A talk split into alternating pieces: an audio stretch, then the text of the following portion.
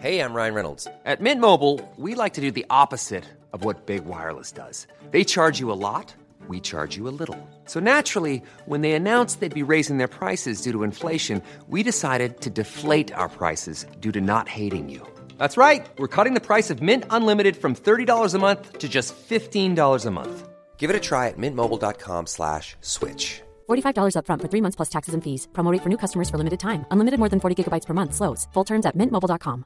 When you're ready to pop the question, the last thing you want to do is second guess the ring. At Bluenile.com, you can design a one of a kind ring with the ease and convenience of shopping online. Choose your diamond and setting. When you find the one, you'll get it delivered right to your door. Go to Bluenile.com and use promo code LISTEN to get $50 off your purchase of $500 or more. That's code LISTEN at Bluenile.com for $50 off your purchase. Bluenile.com code LISTEN.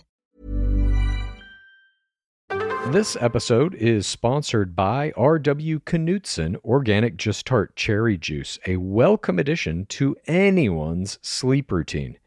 Pace case, if you know me, and you do, Mm-hmm. you know that I'm Yep. working all hours of the day, all hours of the night. Mm-hmm. So the sleep that I do get has to be very good sleep. And I'm always looking for ways to up my sleep routine. Sometimes I'll read a book to go to sleep. Sometimes Mm-hmm. Oh, I'll, The Bachelor. uh, that book keeps me very awake. It's very engaging. That never puts me to sleep. Mm. I will sometimes just put down my cell phone after a long day of looking at a screen. It's nice to get some time away from the screen. I also will incorporate some R.W. Knudsen organic Just Tart cherry juice. It truly makes you go to sleep a little easier. It's the thing you need to help you drift off into the dreamland. Mm. As more and more people are looking to prioritize sleep, organic Just Tart Cherry is having a moment thanks to Tart Cherry's potential sleep related benefits and potential to aid in muscle recovery when you get those gains like clues. We're seeing this in the viral Sleepy Girl mocktail trend on social media. R.W. Knudsen has a whole lineup of natural juices with zero added sugar, so you can feel good about adding them to your wellness routine. It's all about celebrating those daily wins. Organic Just Tart Cherry Juice is made from tart cherries, which may help you get a better night's sleep because they have natural melatonin. RW Knudsen crushes only 100% real ingredients, so you can crush everything you do. Pick up a bottle at your local grocery store today. It's the game of roses. Welcome to the game of roses. This is the game of roses. Welcome to the game of roses. Welcome to Game of Roses. This is Pace Case. It is our finale of Gore Girl Summer. What is going to follow is one of the most extraordinary interviews Bachelor Clues and I have ever done. He is. His voice has not quite recovered fully, but he powered through with this interview that I think everyone in the pit is really going to enjoy. So let's get into it. This is.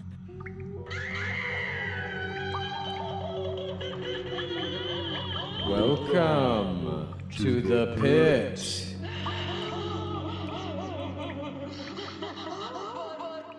Today, we are joined by one of the most influential players in the history of the game. He came from humble beginnings in the first weeks of Bachelorette season 14, evolving his status as an under the radar floater to finally become a favorite who exited in third place with an incredible heartbreak edit that many thought made him a shoe in for Bachelor.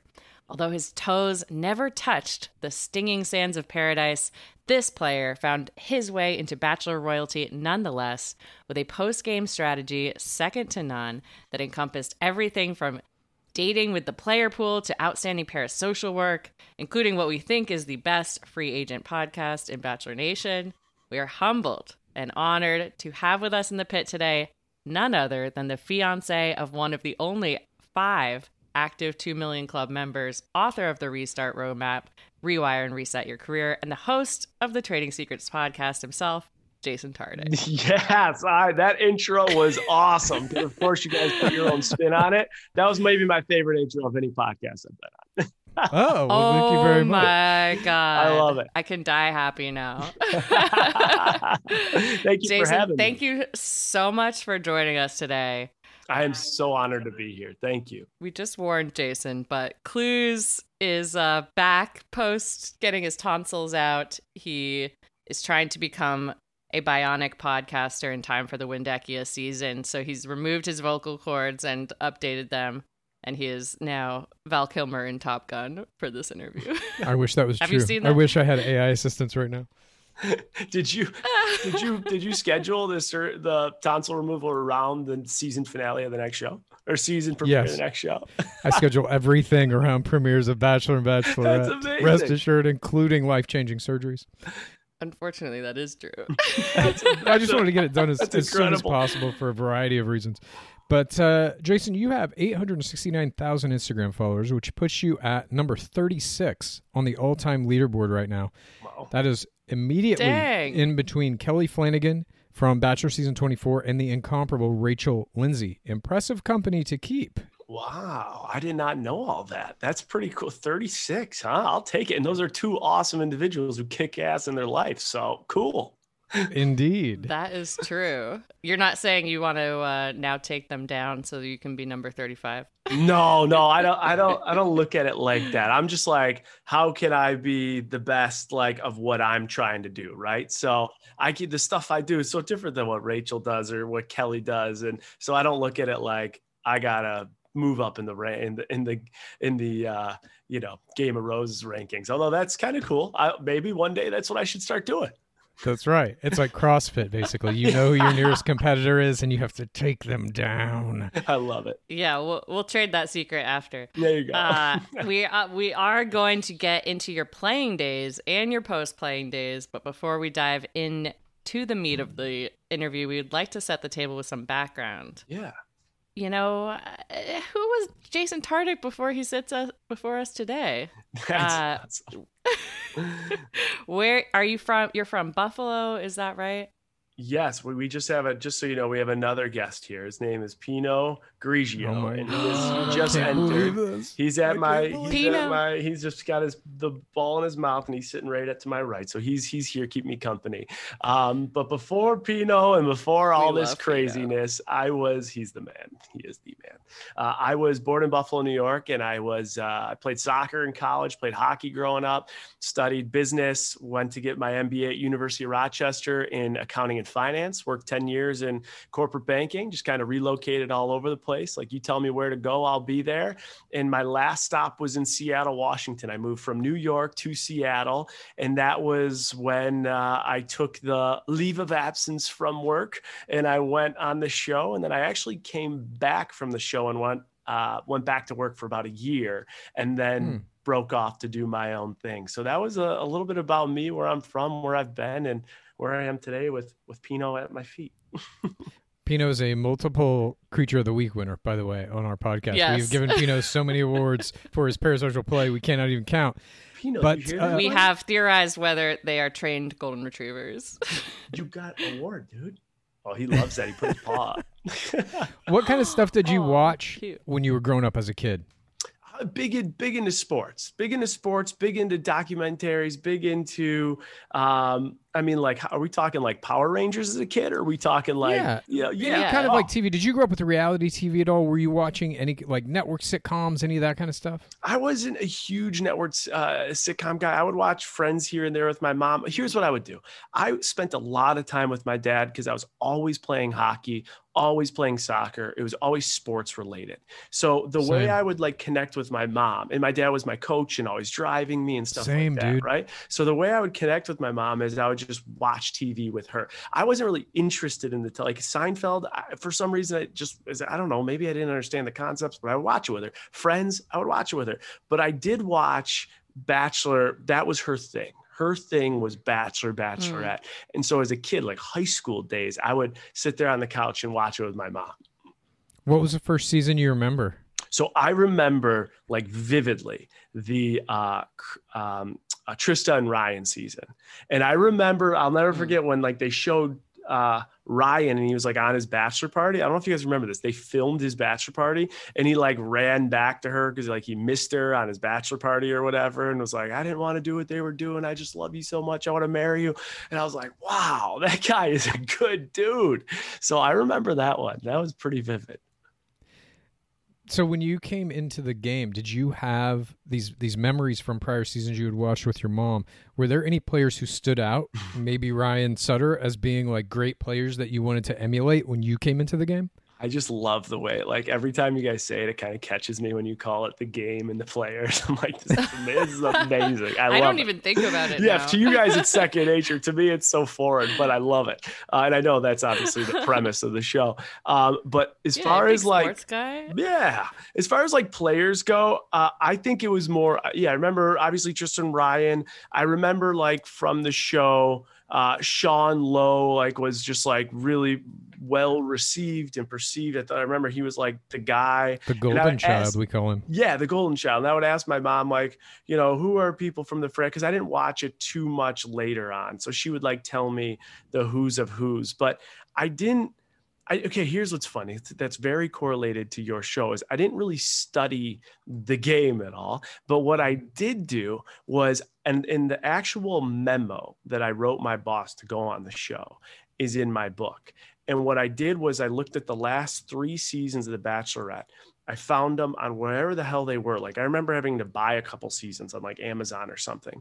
And I would just fast forward to the rose ceremony because I was trying to get an idea of how many people started and how many roses were given out every week so that I could give my boss an indication of the I'm not kidding you guys, the percentage of likelihood of when I would return.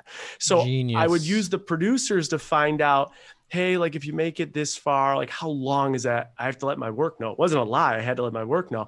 I'd watch the show to see how many were given out. And I have the whole percentage. I'm like, it is a there's a, you know, a Oh. 20% chance I'm back within three days, a 40% chance I'm back. But there, I think it was like a 92 something percent chance that I'd be back after like a month of filming. And uh, that wasn't the case. I was there for the whole two and a half months. So Did you were you figuring that you would do better than the average when you were calculating No. this? You're like, yeah, thirty percent go home No. night one, but that won't be me. You No. have to assume was- you will be the average. I was thinking the average, and I always I protect myself a little bit sometimes, thinking like worst case to not uh, like over uh, overstate like confidence. So I'll be like, yeah, I'm going home after you know two weeks. So if I can exceed that, I'm like happy with the expectation. But no, I didn't. I didn't think I was going to go long. Did you tell any of the other players about this strategy, about these statistics that you had come up with and told your bosses? Oh, uh, like in you're saying while we were filming? Yeah. Yeah, Yeah. a little bit, but the the guy who knew everything, I didn't I did more listening than talking.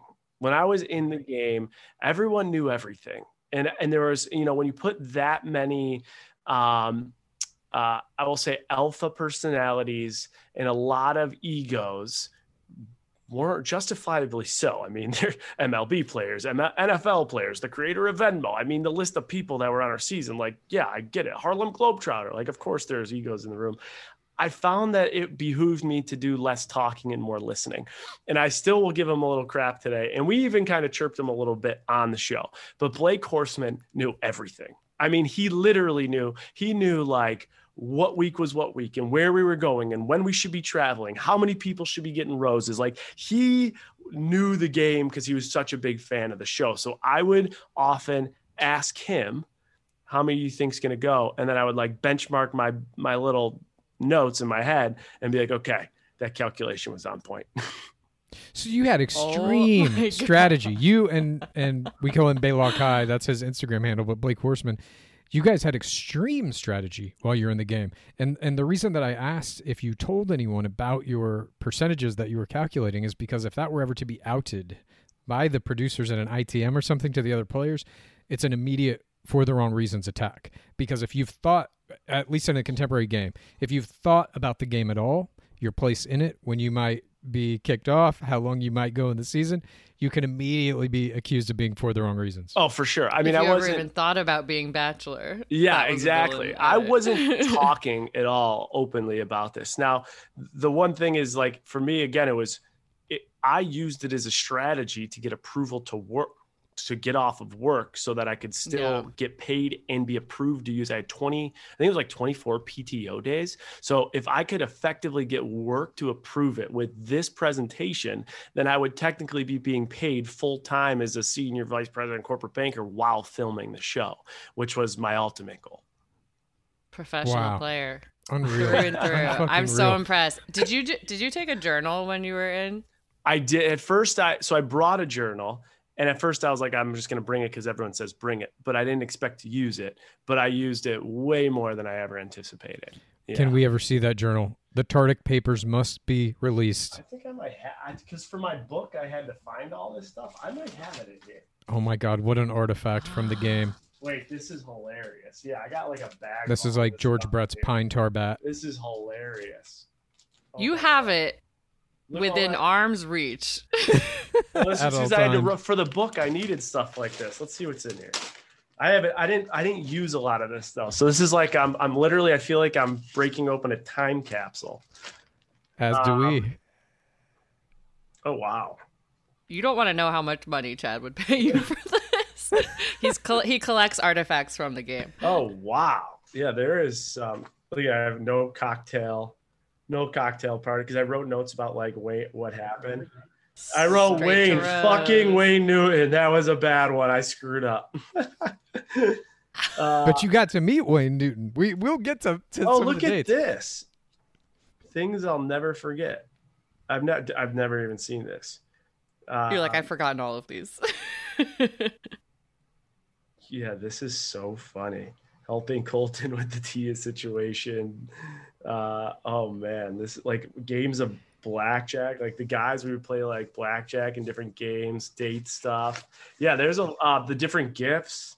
I talk about gifts Saturday, day three, post hometown. Um, oh, I don't wow. know. Is it Oh illegal my for you to ever publish that stuff? Or not illegal, but is it against your contract? I just haven't honestly looked into this. Eddie took Eric top three. This is oh I re- oh this is so fun. I don't think I ever shared this. I uh there was a t- oh I was like I was sitting in like the hotel after my hometown, and someone recognized me at the pool. And I remember uh, when she, How? because I think From, the cast list? from Reality Steve or something. So she was like a big fan, and I was sitting by the pool, and she said something like, are- "Like, are you filming?" Like, so like she knew about the like specifics of like where the hometowns were at or something. And she's like, "Are you filming right now?" And I just like stopped. I was like, "I can't really have this conversation," so I didn't really partake in it. And she's and I remember her saying, "She's like, okay, I respect that, but I hope you get a, I hope you get a, uh, what'd she say, a live." A live concert like uh, Blake did, or something like that. Or she's like, "I hope you get a live concert." Oh God. And I remember like my mom was like, what the hell? I got chicken wings in an ice skating rink. And then I Mhm. remember at the rose ceremony, I said to Blake, I'm like, you got a live concert, you sicko. You know, he just started laughing. Yeah. that's funny. I'll have to go through that journal one day. I'm telling you, uh, no player has published their journal from the show. Yeah. I, I think the first one that does it, it will be a New York Times bestseller instantaneously. Uh, especially if it's got some dirt in it, obviously. I But feel like, you yeah, went- Wait. that's true. That's probably true. Real quick, you went in. I listened to you on a podcast where you were talking about you were up for a different bachelor auction, like for charity, and this is how you ended up getting cast. Yeah, funny story. So there's uh, Gilda's Club. Uh, Gilda Radner, famous SNL com- comedian, she died of abruptly of ovarian cancer. So they created this non-for-profit called Gilda's Club, and it's in communities all over uh, all of the United States, and they raise funds to provide uh, for families that are undergoing cancer treatment of some form. And so they had this Gilda's Bachelor auction. And so it was all different people from the area. You would have to get a sponsor. So you have to raise money before. And then you would have to try and get friends and family to raise money and support you. And you'd go out and you'd kind of like dance, and people would actually bid on you to go on a date. But with the bid, they got a package of all these goods, and all the bid, the the date money went obviously directly to the charity. So that night, um, like my best buddy Hawk and I did it, and I think he he ended up coming in like I don't know third or second of raising the most money, and that night I raised the most money, and it was I'm not kidding, it was like eight months later. He was like Did a you do a dance performance? How Oh yeah, yeah, yeah. I came out to roll uh, old time rock and roll. I had like American flag sunglasses on, and American flag tie. I took my shirt off. I was like, well, I took my blazer off. I was spinning it. I had a, you know, beach balls. I was going nuts. I was going at Magic And your, Mike. your best friend's name is Hawk. Hawk. Hawk. So This is all very Top Gun to me. your friend is a Sounding call sign. You're doing American flag beach ball Yeah, performances yeah. at a That's so funny. Yeah. So Hawk calls me. Now I this was in Rochester, New York. I moved from Rochester to Seattle, and I get a call from Hawk, and it was on Sunday. He's like, "Dude, I gotta tell you something." I was like, "Whoa, I gotta tell you something," and I was like, "You go first. He's like, "The Bachelor called me um, to be casted for The Bachelorette," and I was like, "Whoa." I got a phone call and they left a voicemail to be to call him back to be cast for that show. You gotta be kidding me. And it, we're we're convinced it came from that night where our our mm-hmm. videos were submitted because there's like 2,500 people there, and we both got the call the same day. We both went through the casting process. I ended up getting on the show. He didn't. But ironically enough, there was an episode where they surprised me with three of my best friends, and Hawk was there. So Right. he still jokes around. He's like, season 14, episode six. I got two minutes airtime. I was on the right. He made it. Or it could have been a scout. Like in any professional sport, they're sending bachelor scouts out to these other events, these kind of little minor league events, like what you're doing to to scout for talent. That I is- think they do that in LA. I'm not sure they're going all the way to Rochester, New York to do that. no, no, I don't think so either. I'm sure it was a video. But did you have any idea when you went into the show that you might be able to come out of this with a social media platform big enough to make a viable career, to be able to transition No. completely into that? No. So answer is definitely not. Uh, I didn't know enough about social media. I knew that obviously other players, as you guys would say, had created these like wild followings, but I never thought similar to me not thinking I wouldn't like go long. I was just like, if that type of thing happens, like cool. But I had no expectation of it. And I think I think the yeah, people that the have an expectation. I think the people that have an expectation of it typically are the people that are let down. Interesting. Well, I'll just say this. I've started coaching players with the s- everyone has a different goal. I'll say that much, but some of their goals are specifically and only to go into the show to get a massive social media following and I will just say I don't think that's a bad thing and Yeah. it can be very successful. Yeah, especially now. I mean, this is 2018. Um, you know, so was, did the game was different. Now there's so much transparency around the fact, you know, in influencing, you can make some damn good money. Before then, people laughed at influencers, like, look at these idiots. They didn't realize how much they were raking in. Um, I think that anyone that I'll say this statement and I'll live by this, and I would challenge anyone that says anything otherwise.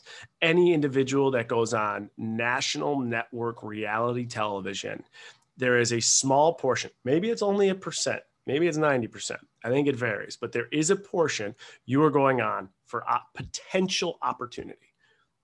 There's not mm-hmm. one person that's entering that scenario without at least a percentage of thought that there could there could be opportunity and that could be a driver as to why you're doing it. Of course, just because like you're saying, you're laying out the stats of well, it's this likely I'm going to get sent home in 2 weeks so I'll be back at my job or whatever. I think everybody goes in at least with a a rudimentary understanding of the raw statistics that you're going up against 30 other people roughly. Right. So your odds are about two and a half to three percent that you could make it to the you know final spot or even the the last two spots. It's roughly the same of maybe becoming the next lead. Those odds are not good, Right. but you have to be aware of it. You have to be calculating it. I don't know if you know the answer to this, but even if you can speculate, I think it would be fascinating. Of all the players who have come through the game, who do you think has been able to parlay their post game career into the most money? Who do you think has made the most off of their hmm. social media, subsequent appearances, podcasts, whatever?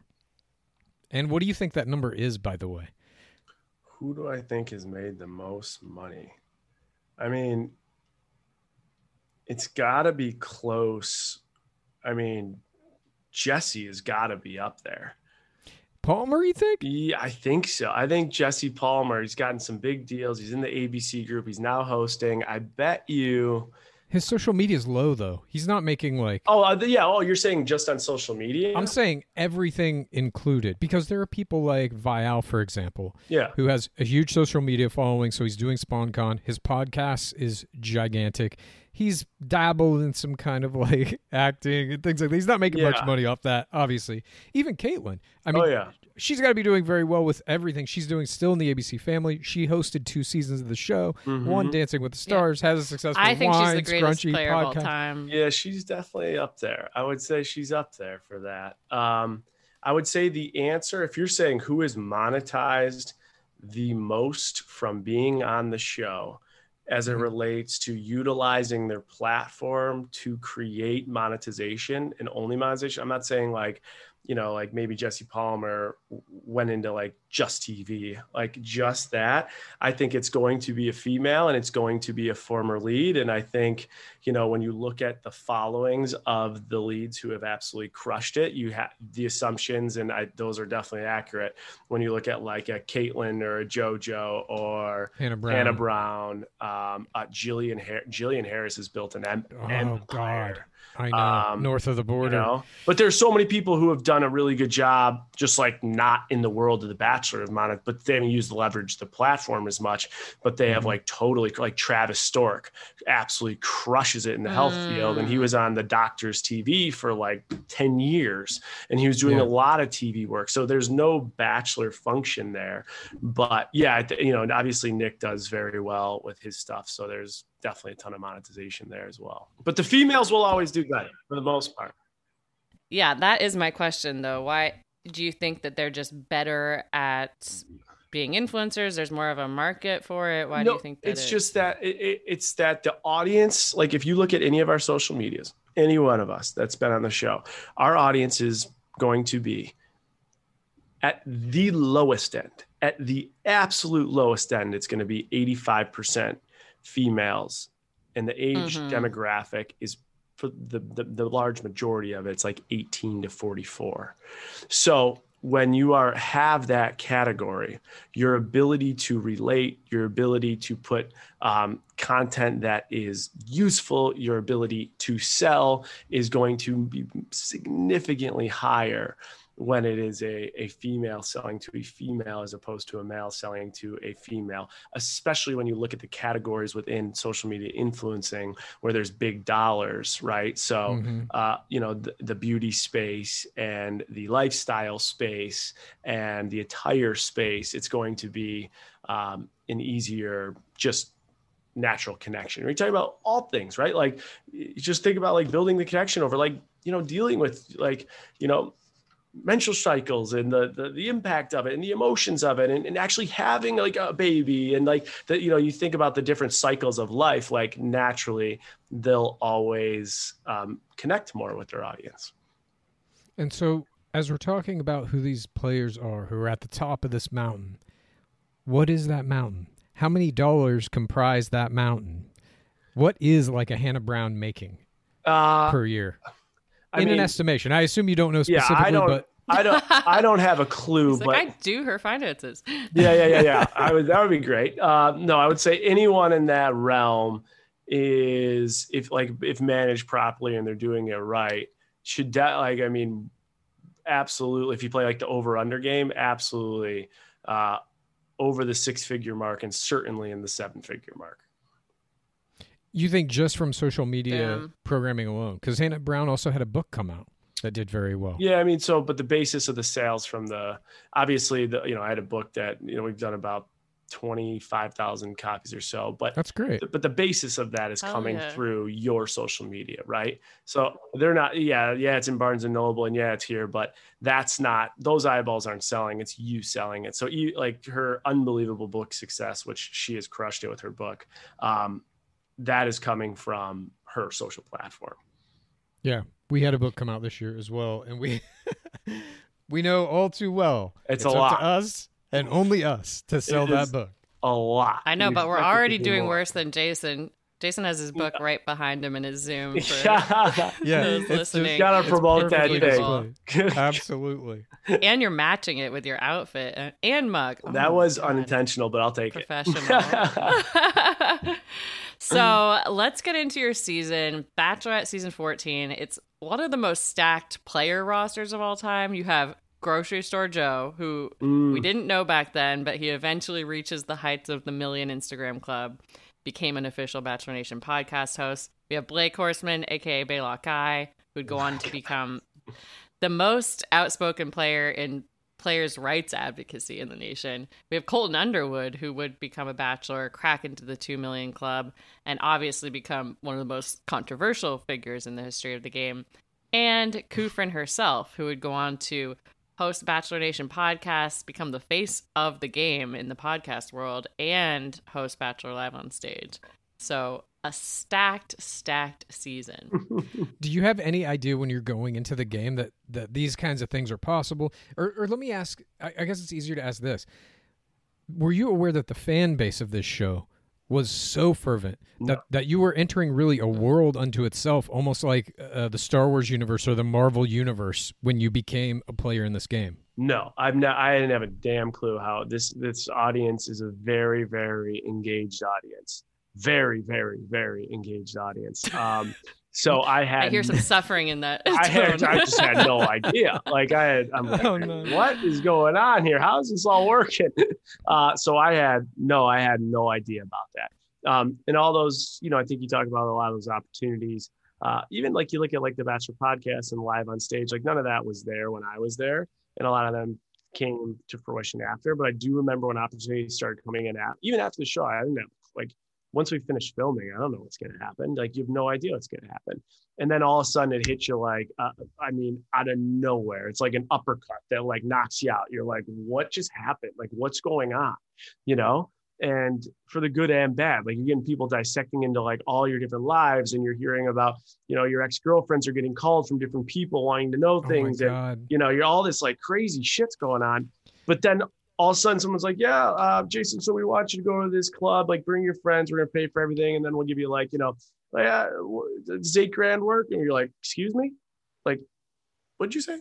Like, yeah, you uh, so does that work for you? I'm like, to go to a bar, and they're like, yeah, we'll get your flights and hotel too, we'll get your meals, and you're just like, what is going on? Which what is you kind of looking like what's happened? And that hits you quick. And there's there's only there's a learning curve that just gets really intense, and you either figure it out quickly, uh, you get burned a bunch of times, or you just step away. Support for today's episode comes from One Skin. If you have sensitive skin, you're going to want to hear about One Skin's scientifically proven topical supplements.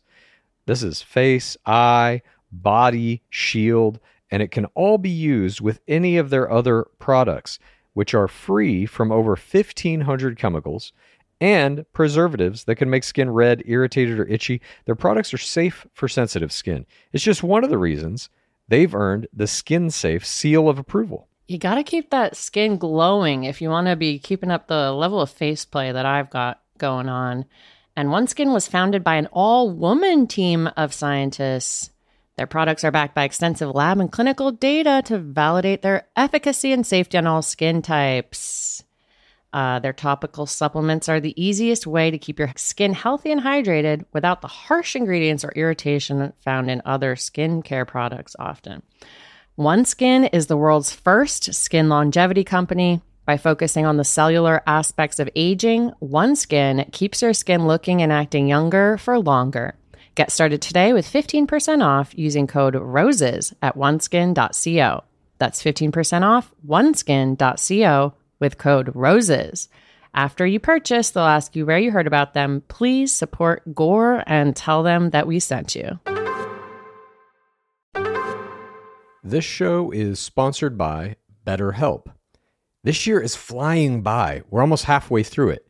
Now, I've done a lot of things that I'm proud of this year. A lot of them related to gore. We've had some great interviews. We're kicking it up a level to get on YouTube. We're really taking it to the next place.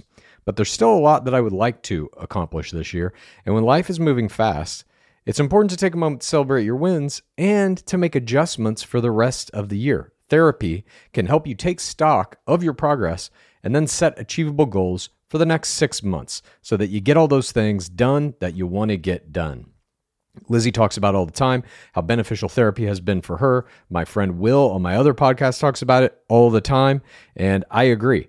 It is very good. It's a great tool to be able to talk things out in your life with somebody else who can set you on the right path to getting all those goals accomplished. If you're thinking of starting therapy, give BetterHelp a try. It's entirely online. It's designed to be convenient, flexible, and suited to your schedule. You just fill out a brief questionnaire and you get matched with a licensed therapist, and you can switch therapists literally at any time for no additional charge. Take a moment. Visit betterhelp.com slash game of roses today to get 10% off your first month. That's betterhelp, H-E-L-P dot com slash game of roses. Clues. Mhm. I've been on a mission. I'm trying to find Ooh. the perfect t-shirt. Yeah. Um, because it's spring. I'm ready to get out there. I'm ready to peacock. Luckily, the perfect t-shirt does exist, and you can find it at Skims. From cropped silhouettes to long sleeve layering tees, there's a style for everyone. You guys know how excited I was that Skims became one of our sponsors for this podcast. They have great basics and foundations. I got the boyfriend t shirt in Onyx. That's kind of a dark black color. And the cotton jersey long sleeve t shirt in Kyanite, which is kind of like a blue green. And they're both so comfortable. It's basically like you are wearing no- nothing. Great for free spirit types. Well, for all the free spirits out there right now, you can shop the Skims t shirt shop at skims.com. Now available in sizes XXS through 4X. If you haven't yet, be sure to let them know we sent you. After you place your order, select podcasts in the survey and select our show in the drop down menu that follows. Again, that's Skims. from it. And the show has no system in place to kind of get you ready for this like other professional sports do.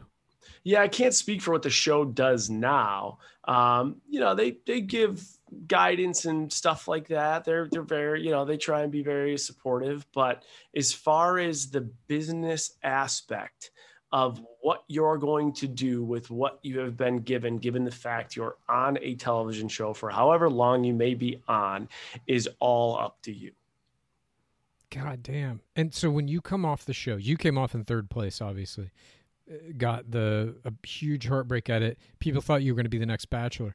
You mentioned people are like calling your ex girlfriends and stuff. Is that the producers calling them, or is that just other people calling them? No, that was just like other people like digging stuff up and like Mhm. wanting dirt and um like just trying to like get information to just like put out there and you know stuff like that. And I didn't I Did didn't you prep your family and exes and stuff? I did I told yeah, pretty yeah, I called everyone. Yeah. And I just told them, "Hey, this is what's going on." And my family was not thrilled, but my boss wasn't Even your mom? Oh no, she was like, "You're not going on that show." I was like, "No, I think I'm What? going." I was like, "I think I'm going to." She's like, "No, you're not."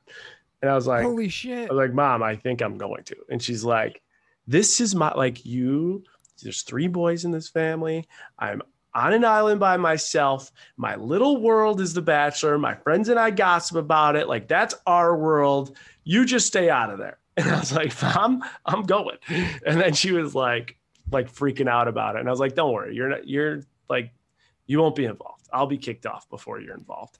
And then, of course, Yeah, there's an X percent chance that I'm making. then of course she got hometowns. the call for hometowns and Yeah. like probably But she was great. Your whole hometown. Let's just Yeah. get right to it. This is the first round of playoffs.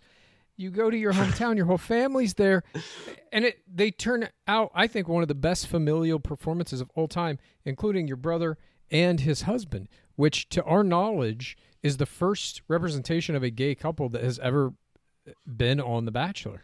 I think it was. I mean, I don't know the the history that well, but I think it was. And not only was it that reputation, but it was beautifully done uh, by everyone involved. Right? It wasn't a thing. It wasn't let's make Exactly. this a scene or a one-on-one like deep talk. It was just this is my brother and this is his husband. This is my mom and this is my dad. Nice to meet everyone. And it was it was great.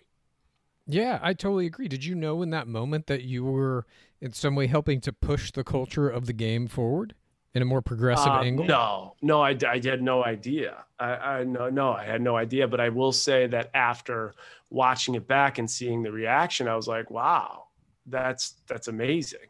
Um, maybe some of the reason I had no idea is because I would never like, I don't know, maybe oblivious to it was just like growing up in a family the way I grew up, and I just always Mhm. like it was, it was second nature. It wasn't it wasn't Totally. made to be a big deal. It wasn't made to be a Yeah. big discussion point.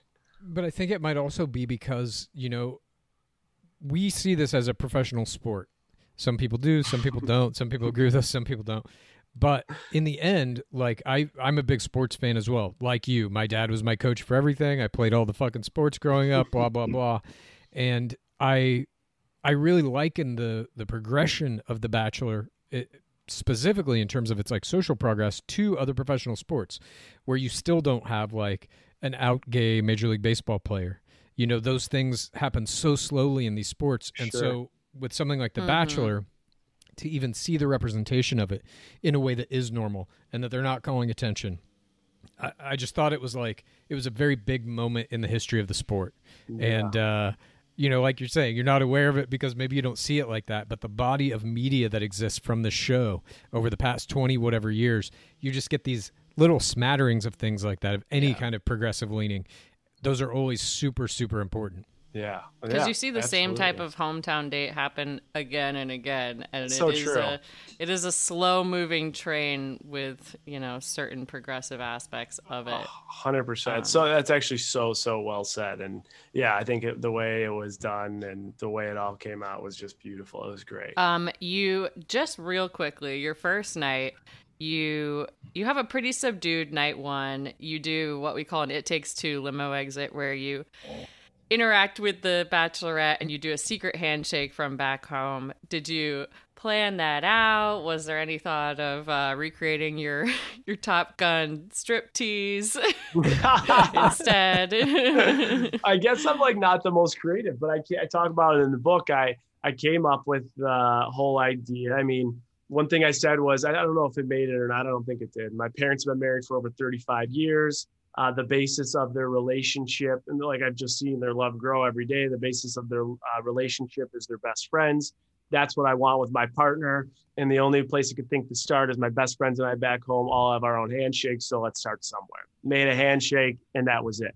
Um, so that was that's what I came. That was my little creative brain and what I came up with, and uh, nothing, you know, very boring and vanilla, but got the go and went for it.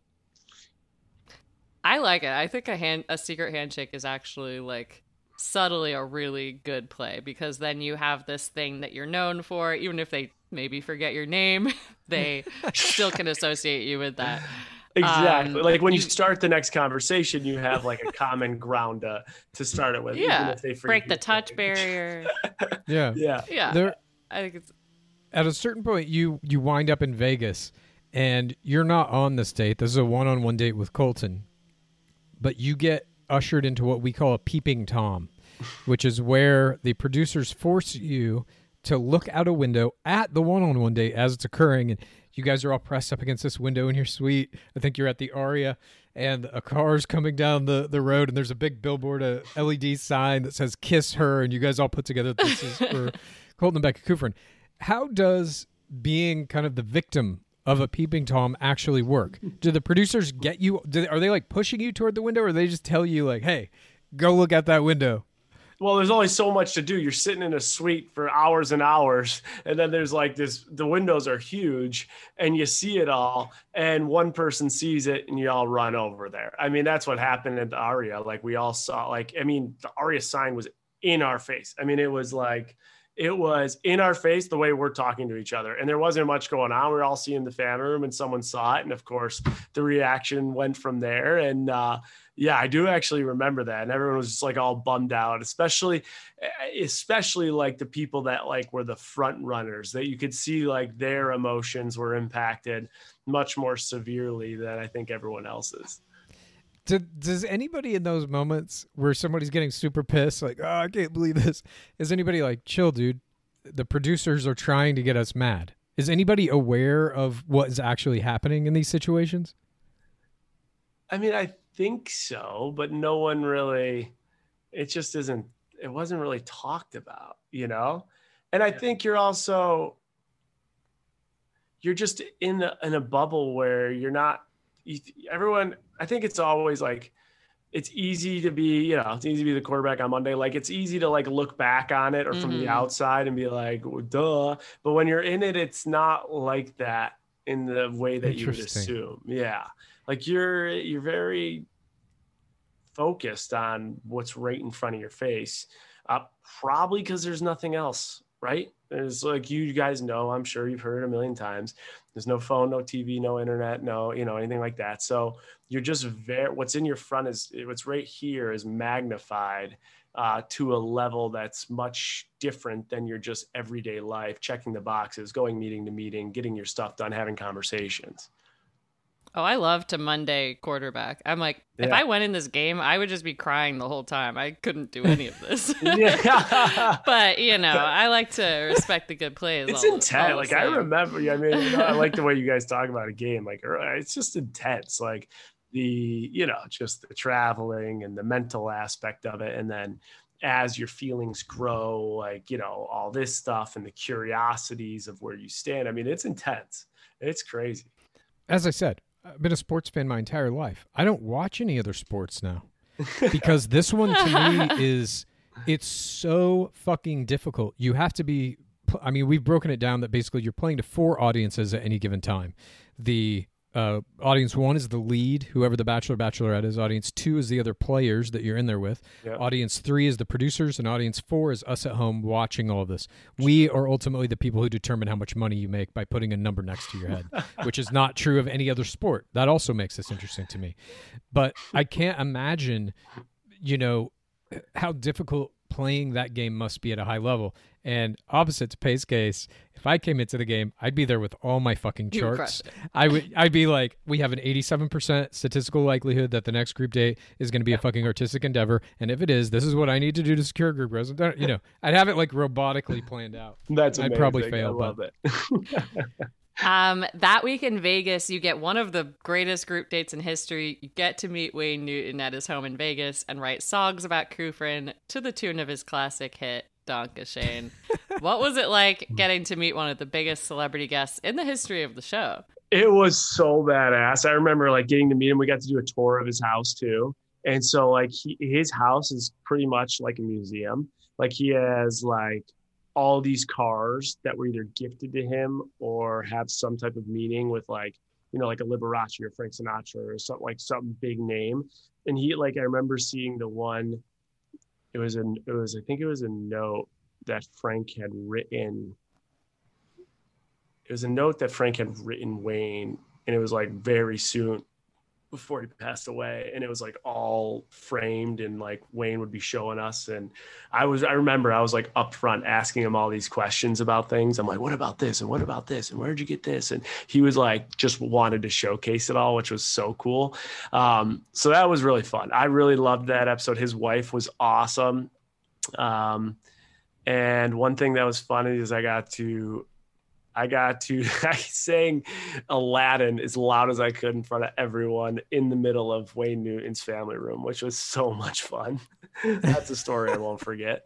Um, he liked Oh my He gave me the thumbs up. Oh yeah, I did the whole thing like bum bum. Gotta keep one jump. And I mean, I went in, and he was laughing so hard. That was fun. Um, Danke Schoen, I didn't know the words, nor do I, nor did I know the beat of it. So like doing that whole date was really, really challenging. And then the other thing that made it really challenging is the speed in which the band was playing. Danke Schoen, it- they went like really fast. And so it threw, I was like, I don't even know what I'm doing. It was a mess. So it was fun though. You're it was really cool. I can only do Aladdin. yeah, I was like, can I just like, yeah, remix into something else here? Were there any players who didn't know who he was?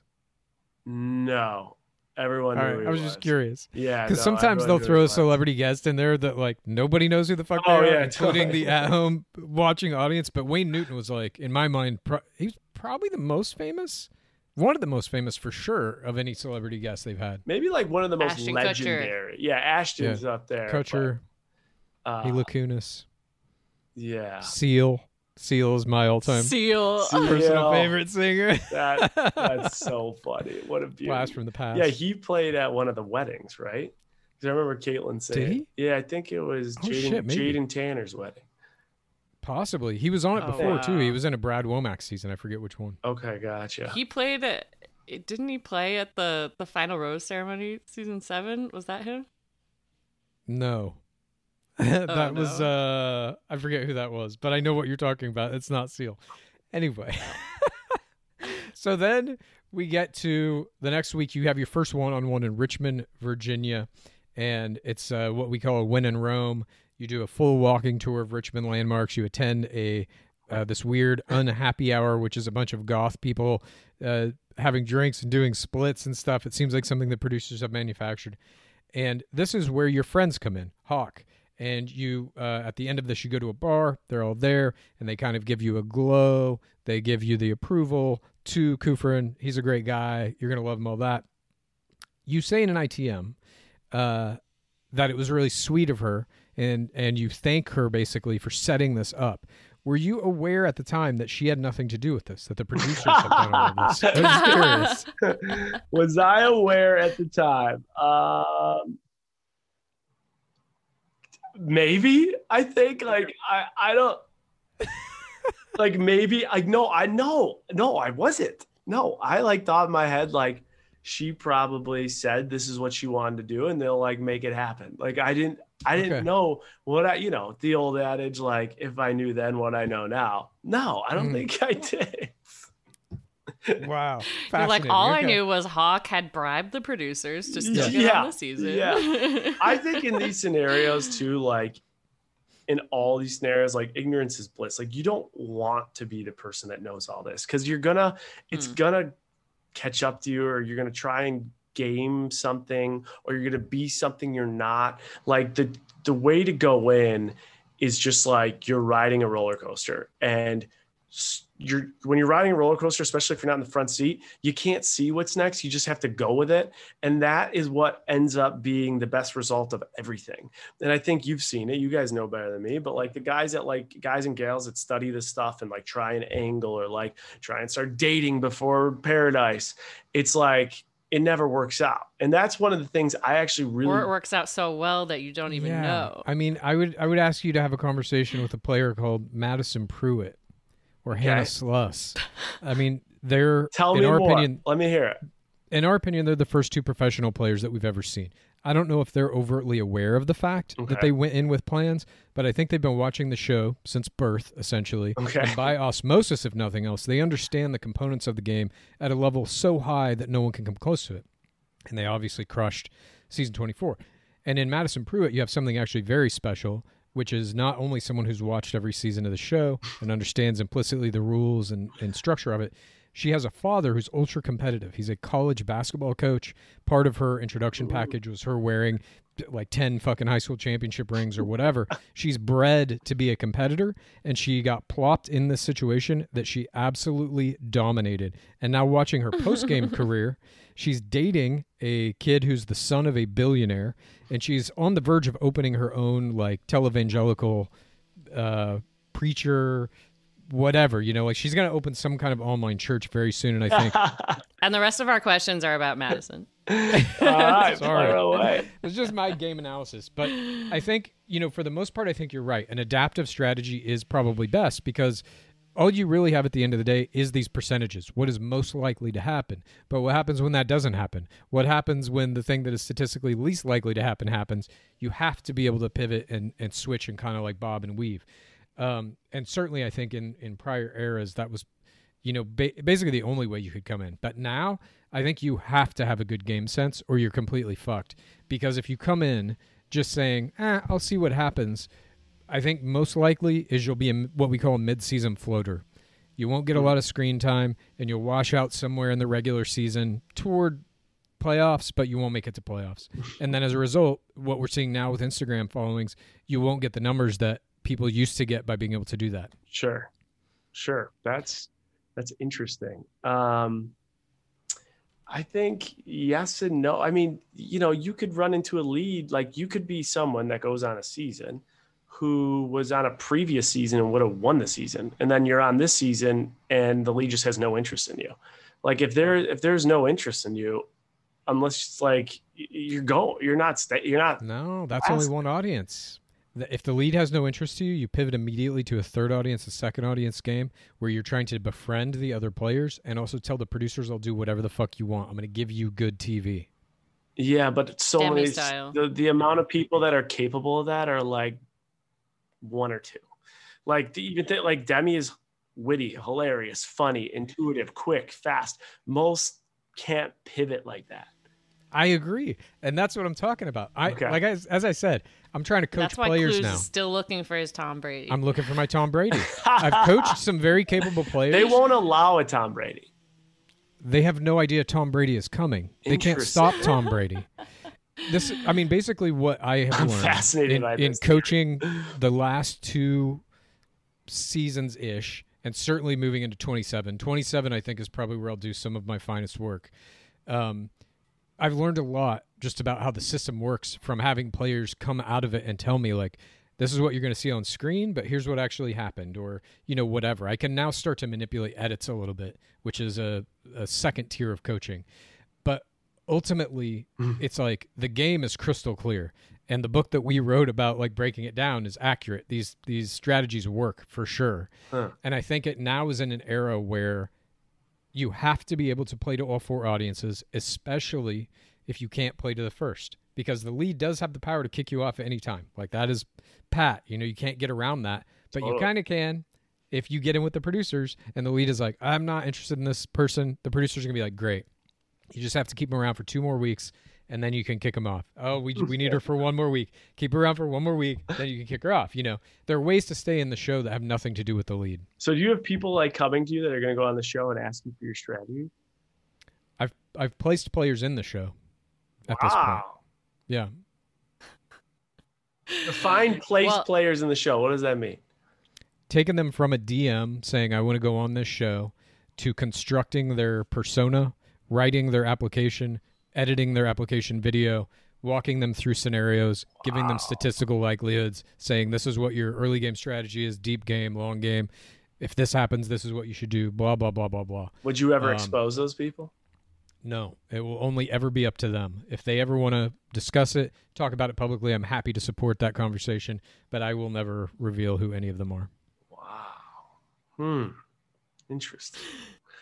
Well, Jason, you can you can uh you can play good strategy whether you're trying to or not. And we saw a lot of that as you headed into playoffs. After your one-on-one, you talked about your grandmother and Alzheimer's and you bond with Kufrin over this, get that one-on-one date. And then in the Bahamas, you end up on this 3-on-1 with Wills and Leo and Kufrin is a little worried that you're a little too reserved. Maybe you haven't upped your love levels as fast as the other one, but you do secure the rose anyway and seem unstoppable at this point. At any point in this, are you like, I think my odds have changed at all? Or you're like, I didn't calculate this correctly? I mean, I think when you're going on a three on one and you've only got one one on one, and the other one on ones are all guys who have had like one or two or maybe even three one on ones at this point, you know that like you're thinking it's still You're not bottom. great, right? Like I'm still like not in a great position here Yeah. uh, for what I want. But once you know you become the one person that comes out of the three on one, like I did, your confidence starts peaking pretty quickly. Like it escalates pretty fast, I would say. So the confidence gets there, but there's, or for, at least for me, like my confidence after that day was pretty high, but still certainly had some doubts. Yeah, I mean, your your whole season was interesting because you did keep your love level very low until we we talked about you had this amazing hometown. Everything seemed to go good, and I think you probably felt some pressure at that point to raise it because you went from what was a, a love level one early in the season to a love level four in the auto zone when you and Kufrin are standing outside by the car. You say you're so insanely in love with you. Bold play. We don't really see a skipping of love level two and three like that. Sometimes people skip two, but not usually three. And uh, you wind up moving on to the round two of playoffs, fantasy suites, which takes place in Chiang Mai, Thailand. And you get the second fantasy suite, and everything seems to be going well, except not for Becca Kufrin. We see she is starting to feel that something is off. And that night, instead of uh, presenting you with a fantasy suite card, she says, "You know, this just isn't working for me. I got to send you home. I don't want to put you through this kind of a thing." And that's it. You you get summarily dismissed, and it seems like you're set up to be the next bachelor here. Going out in third place is statistically very good to to get the next lead, and even at your hot seat in the uh, all, you get a, a very good heartbreak edit, and it seems like you're on track to be the next bachelor. You we know that you were contacted to be the next bachelor from various podcasts and conversations. What is it like to get that call and then to go through that whole process to ultimately not have it happen? Uh, yeah, I mean, it's. I, I think I just went through. I went through this whole thing, like from start to finish. When they asked me to go on, ver- to when that phone call came in, with just keeping my expectations super low. And I mm-hmm. just, I don't know that that was the right thing or the wrong thing, but even when that happened, I'm like, they're not going to make me that. Like, that's not going to happen. I'm not going to be the best. Like, there's just no way. There's no way. And even with people being like, it's a hundred percent like when I say like people like the public or friends, Hawk. it's going to be you. It's going to be you. Hawk. Uh, I still was like, Hawk. I just never thought that was actually going to be the situation. I thought for sure it was going to be Blake. I was like, Mhm. it's definitely going to Mhm. be Blake. Like he had his heart literally shattered to pieces.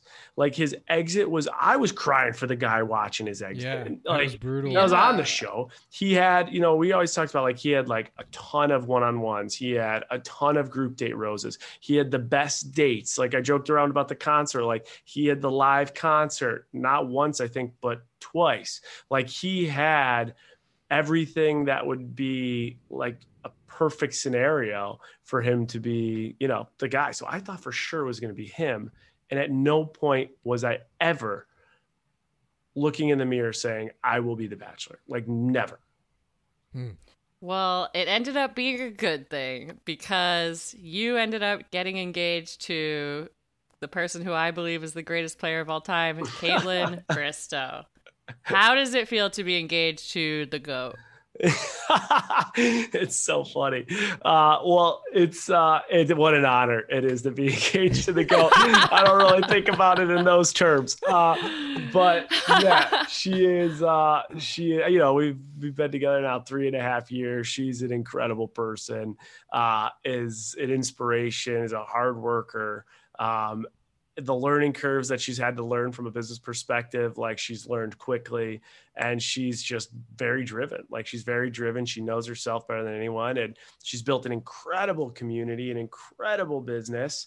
And, you know, this is wildly, wildly, wildly life changing for her, right? I mean, for all of us, by the way, every single Mhm. person is life changing. But for her, like when her story of just kind of being lost, living on her parents' couch, not knowing what's next, but knowing that there was something bigger than what she was doing and always believing in that and then getting this opportunity and you talk about like having having that it factor i mean she's hilarious Yeah. she's funny she's relatable she doesn't give a shit she stays uh, in her lane no matter what lane someone tries to veer her into she is relentlessly herself and uh, yeah it's pretty it's pretty exciting inspiring and, and fun to to be her partner I loved all of the like parasocial content that you made during her Dancing with the Stars run, like these Yeah. TikTok videos with your voiceover. Those brought me to tears.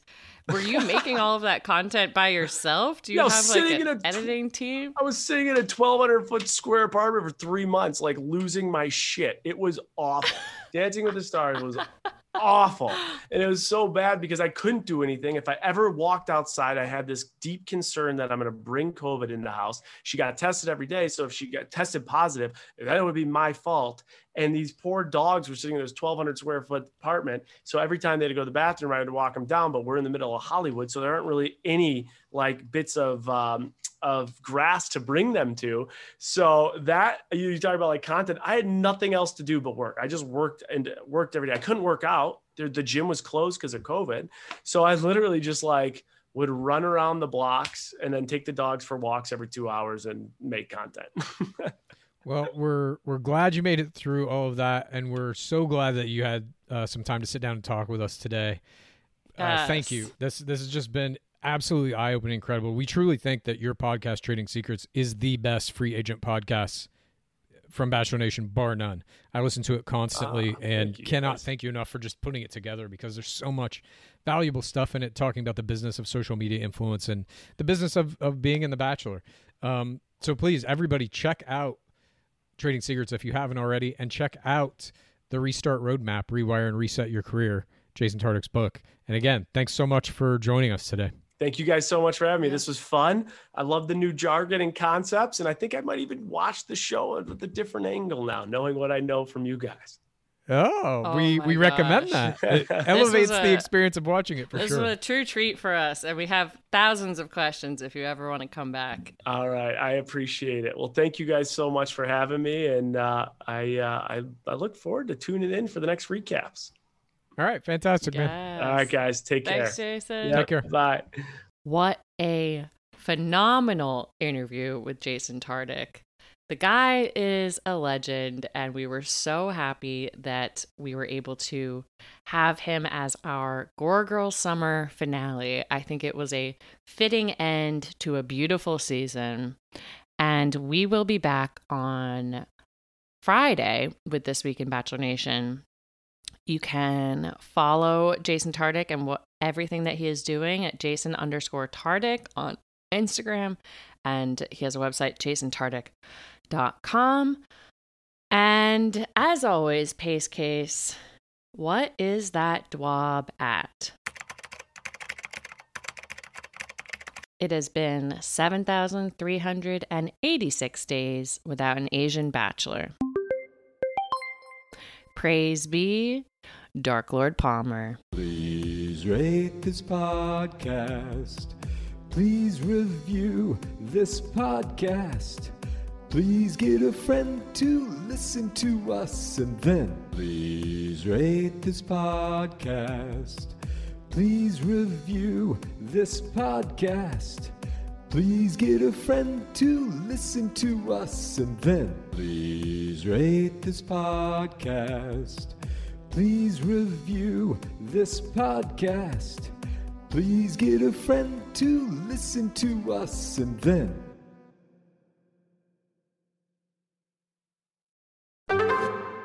Now, you've heard me talk about Quince on this program before. I love Quince. I am right now, head to toe, dressed in Quince. I got their shirts, I got their pants, I got everything from Quince.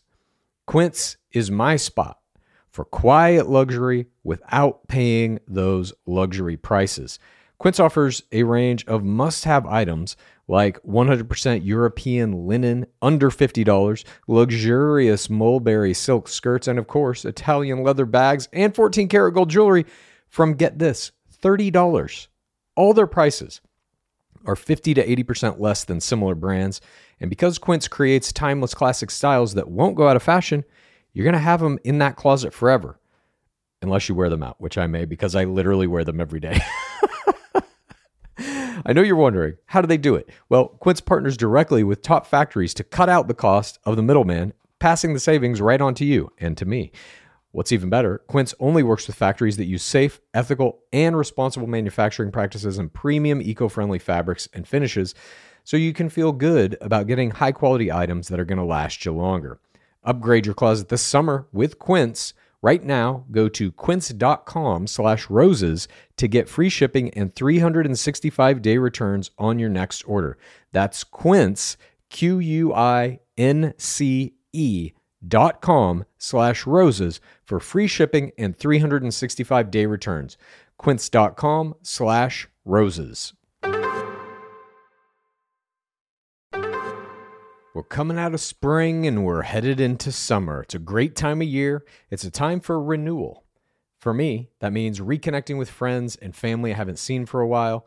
And when I do, I want to make sure I have plenty of wine on hand to celebrate with. That's why First Leaf is a great option. As America's most personalized wine company, First Leaf takes the worry and guesswork out of buying quality wines, especially if you're somebody like me who knows maybe a little bit about these things, but not enough. Not enough to really make a great decision. They make the decision for you. To get started, you just answer some specific questions about your wine likes and dislikes on First Leaf's website. And these can be things that are about the people you're buying it for as well, if you're doing it as a gift. It only takes about five minutes to create your own personalized wine profile. Then you get your very own wine concierge who's going to use those responses to curate a customized selection of delicious award winning varieties from rosés to sparklings and everything in between. It's all based on your personal preferences, on those questions you answered. These hand selected wines are going to be delivered to your door within a few days, with each bottle priced lower than what you'd pay at a wine store. You even get to choose when you get the wine. Plus, Every selection is backed by First Leaf's 100% satisfaction guarantee. And if you have questions about your wines, like what to pair them with, for example, First Leaf's personal wine concierge team is there to offer that expert advice. So it takes all the guesswork out. I love reconnecting with friends and family over bottles of First Leaf wine, and I bet you'll feel that way too. So give First Leaf a try. Head over to tryfirstleaf.com slash roses to sign up and save 50% on your first six hand-curated bottles plus free shipping. That's T-R-Y-F-I-R-S-T-L-E-A-F dot com slash roses to save 50% on your first six bottles plus free shipping. Try firstleaf.com slash roses. Why don't more infant formula companies use organic, grass fed whole milk instead of skim? Why don't more infant formula companies use the latest breast milk science? Why don't more infant formula companies run their own clinical trials? Why don't more infant formula companies use more of the proteins found in breast milk?